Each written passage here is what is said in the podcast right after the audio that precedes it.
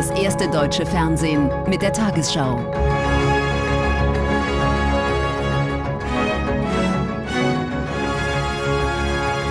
Heute im Studio Konstantin Schreiber. Guten Abend, meine Damen und Herren, ich begrüße Sie zur Tagesschau. Am Tag nach den Ampelverhandlungen stehen nun die Ergebnisse auf dem Prüfstand von Politik und Gesellschaft. Dabei stoßen die Beschlüsse von SPD, Grünen und FDP zu Klimaschutz, Verkehr und Infrastruktur auf ein geteiltes Echo. Von positiven Signalen für den Standort Deutschland ist bei Industrie und Wirtschaft die Rede. Umweltverbände melden sich dagegen mit harscher Kritik zu Wort. Sie sehen den Klimaschutz torpediert. Hier ein Überblick über die Vereinbarungen der Koalition. 16 Seiten umfasst das Modernisierungspaket der Koalition. Die Inhalte, versprechen die Beteiligten, sollen Deutschland verändern. Das Klimaschutzgesetz wird geändert. Bisher musste jeder Sektor, Landwirtschaft, Verkehr, Industrie oder Bauen, jährlich nachweisen, wie viel CO2 er eingespart hatte. Verfehlte etwa der Baubereich die Ziele, musste die Ministerin Pläne vorlegen, das zu ändern. Künftig müssen alle Sektoren zusammen das Gesamtziel erreichen. Bleibt der Verkehr wie bisher hinter dem Ziel zurück, bei der Landwirtschaft geht es aber schneller voran, gleicht sich das aus. Nur wenn das Ziel zwei Jahre in Folge verfehlt wird, sind die verantwortlichen Ministerien in der Pflicht. Großes Thema auch der Verkehr. Hier soll schneller geplant und gebaut werden. Das betrifft marode Brücken, aber auch Autobahnen. Hier geht es vor allem um Engpässe. Die Rede ist von 144 Projekten. Insgesamt aber will die Koalition mehr Geld in die Schiene als in die Straße investieren. Bis 2027 braucht die Bahn 45 Milliarden. Um das zu finanzieren, wird die Lkw-Maut erweitert und erhöht. Auch bei den erneuerbaren Energien soll es schneller vorangehen. Die Koalition will den Kommunen ermöglichen, mehr Flächen für Windkraft auszuweisen. Auch entlang von Straßen und Schienen sollen künftig mehr Wind- und Solarparks entstehen. Und für Autobahnen gilt, an jedem neu gebauten Kilometer müssen künftig Solaranlagen stehen. Beim Naturschutz geht es um Ausgleichsflächen für Bauprojekte. Wer eine Autobahn baut oder ein Windrad errichtet, musste bisher in der Nähe zum Beispiel neue Bäume pflanzen oder einen Krötenteich anlegen. Eine Ersatzzahlung war nur ausnahmsweise erlaubt. Jetzt soll sie generell möglich sein. Das Geld soll in größere Flächen wie Naturschutzgebiete oder Moore fließen. Beim Heizen ist noch vieles offen. Von 2024 an soll möglichst jede neue Heizung zu 65 Prozent mit erneuerbaren Energien laufen. Das soll aber nicht nur Wärmepumpen einschließen, sondern auch Energiequellen wie Wasserstoff oder Biomasse. Außerdem ist ein sozialer Ausgleich geplant, der aber noch nicht im Detail geregelt ist. Nicht nur bei Verbänden, auch in der Politik sind die Reaktionen auf die Ampelbeschlüsse kontrovers. Diese seien zu vage, mager und unzureichend, so das Fazit der Opposition. Kanzler Scholz hielt dem heute im Bundestag entgegen, was die Koalition vereinbart habe, werde dem Stillstand in Deutschland ein Ende setzen. Der Kanzler ist gut gelaunt am Mittag im Bundestag. 30 Stunden haben die Ampelpartner verhandelt. Mit dem Ergebnis ist Scholz sichtlich zufrieden. Bei seiner Befragung durch die Abgeordneten ist dann aber schnell klar, die Union teilt diese Sicht nicht. Wir haben gemeinsam in der Großen Koalition ein Klimaschutzgesetz beschlossen, um die Verbindlichkeit bei den Klimazielen sicherzustellen. Mit ihren neuen Partnern wollen sie die wesentlichen Fortschritte dabei jetzt wieder abschaffen. Der Bundeskanzler sieht das anders. Für ihn ist die Anpassung beim Klimaschutzgesetz notwendig, um die deutschen Klimaziele erreichen zu können. Wir wollen lebensnah dafür sorgen, dass mit großem Tempo all das gemacht wird, was für das Aufhalten des menschengemachten Klimawandels erforderlich ist. Auch der Ausbau der Autobahnen war vor dem Koalitionsausschuss umstritten. Der FDP-Verkehrsminister bedankt sich heute für das grüne Entgegenkommen. Am Ende kommt es ja darauf an, dass wir die Infrastruktur vorausschauend so planen können, dass sie den Bedürfnissen der Menschen wirklich entsprechen. Besonders die Grünen mussten sich bewegen. Das ruft Kritik bei Umweltverbänden hervor. Sorgen bereiten ihnen unter anderem die Änderungen beim Klimaschutzgesetz. Mit den Beschlüssen der Ampel wurde der Klimaschutz in Deutschland geschwächt. Vor allem im Bereich Verkehr gibt es jetzt überhaupt keine gesetzliche Verpflichtung mehr, schnell die Emissionen zu senken. Die Grünen geben selbstkritisch zu, sie hätten sich auch mehr Klimaschutz vorstellen können. Das, was wir beschlossen haben, reicht nicht, um die Lücke im Verkehr zu schließen und reicht noch nicht, um unsere selbst gesteckten Klimaziele einzuhalten. Und trotzdem ist es ein wichtiger Schritt nach vorne, zum Beispiel durch die Einführung der Lkw-Maut doch genau die Erhöhung der Lkw-Maut sorgt auch für Kritik. Aus der Logistikbranche heißt es, die rund 6 Milliarden Euro mehr müssten am Ende die Verbraucher zahlen. Das betrifft den Joghurtbecher, das betrifft das Arzneimittel, das betrifft unsere Güter des täglichen Bedarfs. Und damit heizt das die Inflation zusätzlich an und treibt die Kosten weiter nach oben. Noch sind die Ergebnisse aus dem Koalitionsausschuss aber nur Ankündigungen. Das meiste muss der Bundestag erst noch beschließen. Schon heute werden die Vereinbarungen von Grünen, FDP und SPD unterschiedlich interpretiert. Im Gesetzgebungsprozess könnte der Ampel also der nächste Konflikt drohen. Bei tagesschau.de finden Sie die Beschlüsse der Ampelkoalition noch mal zusammengefasst, insbesondere auch mit Blick auf den Einbau neuer Heizungen. Außerdem haben wir dort eine Analyse der Verhandlungen. Der Direktor der Internationalen Atomenergiebehörde Grossi hat zum zweiten Mal nach Beginn des Krieges das ukrainische Atomkraftwerk Saporischschja besucht, das derzeit unter russischer Kontrolle steht. Grossi sagte anschließend, die Situation habe sich nicht verbessert. Die militärischen Aktivitäten um das Gebiet nehmen zu. Nun sollen mit Kiew und Moskau Sicherheitsvorkehrungen wie eine Schutzzone besprochen werden. Beide werfen sich den Beschuss des größten Kernkraftwerks in Europa vor.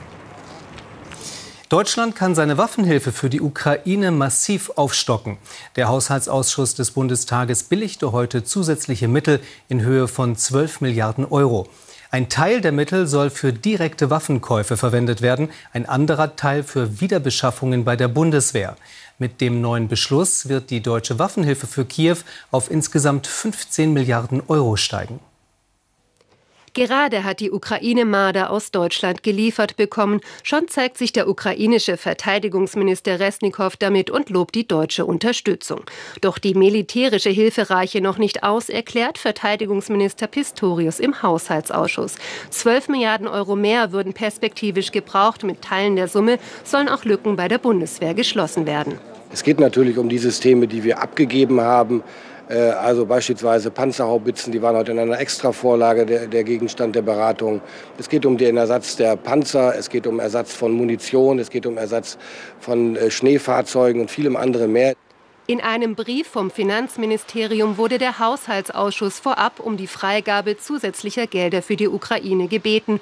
Die Union stimmt zu, warnt aber, in der Sitzung wurde deutlich, dass äh, sowohl das Auswärtige Amt als auch äh, das Entwicklungshilfeministerium erheblichen Mehrbedarf sieht, die in diesen 12 Milliarden noch gar nicht enthalten sind. Das heißt also, wir reden über weiteres Geld. Der Linkspartei grundsätzlich gegen Waffenlieferungen ist das zu viel. Ich halte überhaupt nichts von dieser Vervielfachung. Vor allen Dingen halte ich auch nichts von diesem über Nacht- und Nebelaktion. Wir haben mit äh, Datum von Montag ungeheure Summen bekommen. Am Ende stimmt die Mehrheit im Haushaltsausschuss zu. Mit dem neuen Beschluss erhöht sich die Summe für die militärische Unterstützung der Ukraine von 3 Milliarden seit Kriegsbeginn auf bald 15 Milliarden Euro. Fachkräfte aus dem Nicht-EU-Ausland sollen es künftig einfacher haben, in Deutschland zu arbeiten. Das Bundeskabinett hat eine Gesetzesreform beschlossen, um dem Fachkräftemangel entgegenzuwirken. Sie sieht vor, dass Interessierte eine sogenannte Chancenkarte erhalten, mit der sie hierzulande bis zu ein Jahr lang auf Jobsuche gehen können. Dabei erhalten sie Punkte nach einem bestimmten System, unter anderem für Sprachkenntnisse, Berufserfahrung und Alter. Außerdem soll es bei entsprechender Berufserfahrung auch ohne Anerkennung eines ausländischen Abschlusses möglich sein, in Deutschland zu arbeiten. Auch in der dritten Tarifrunde für den öffentlichen Dienst zeichnet sich bisher kein Durchbruch ab. Beide Parteien seien noch sehr weit auseinander, sagte Verdi-Chef Wernicke in Potsdam. Dort wird seit Montag für die 2,5 Millionen Beschäftigten von Bund und Kommunen verhandelt. Heute ist die letzte vereinbarte Tarifrunde. Die Gewerkschaften fordern 10,5 Prozent mehr Einkommen, mindestens aber 500 Euro monatlich. Die Arbeitgeber bieten ein Plus von 5 Prozent für 27 Monate an. Das Gesetz zum Verbot von Kinderehen muss nachgebessert werden. Das hat das Bundesverfassungsgericht in einem heute veröffentlichten Beschluss entschieden. Danach sind im Ausland geschlossene Kinderehen hierzulande zwar weiter unwirksam, aber das Gesetz muss ergänzt werden. So müssten Betroffene unter anderem Anspruch auf Unterhalt erhalten wie nach einer Scheidung.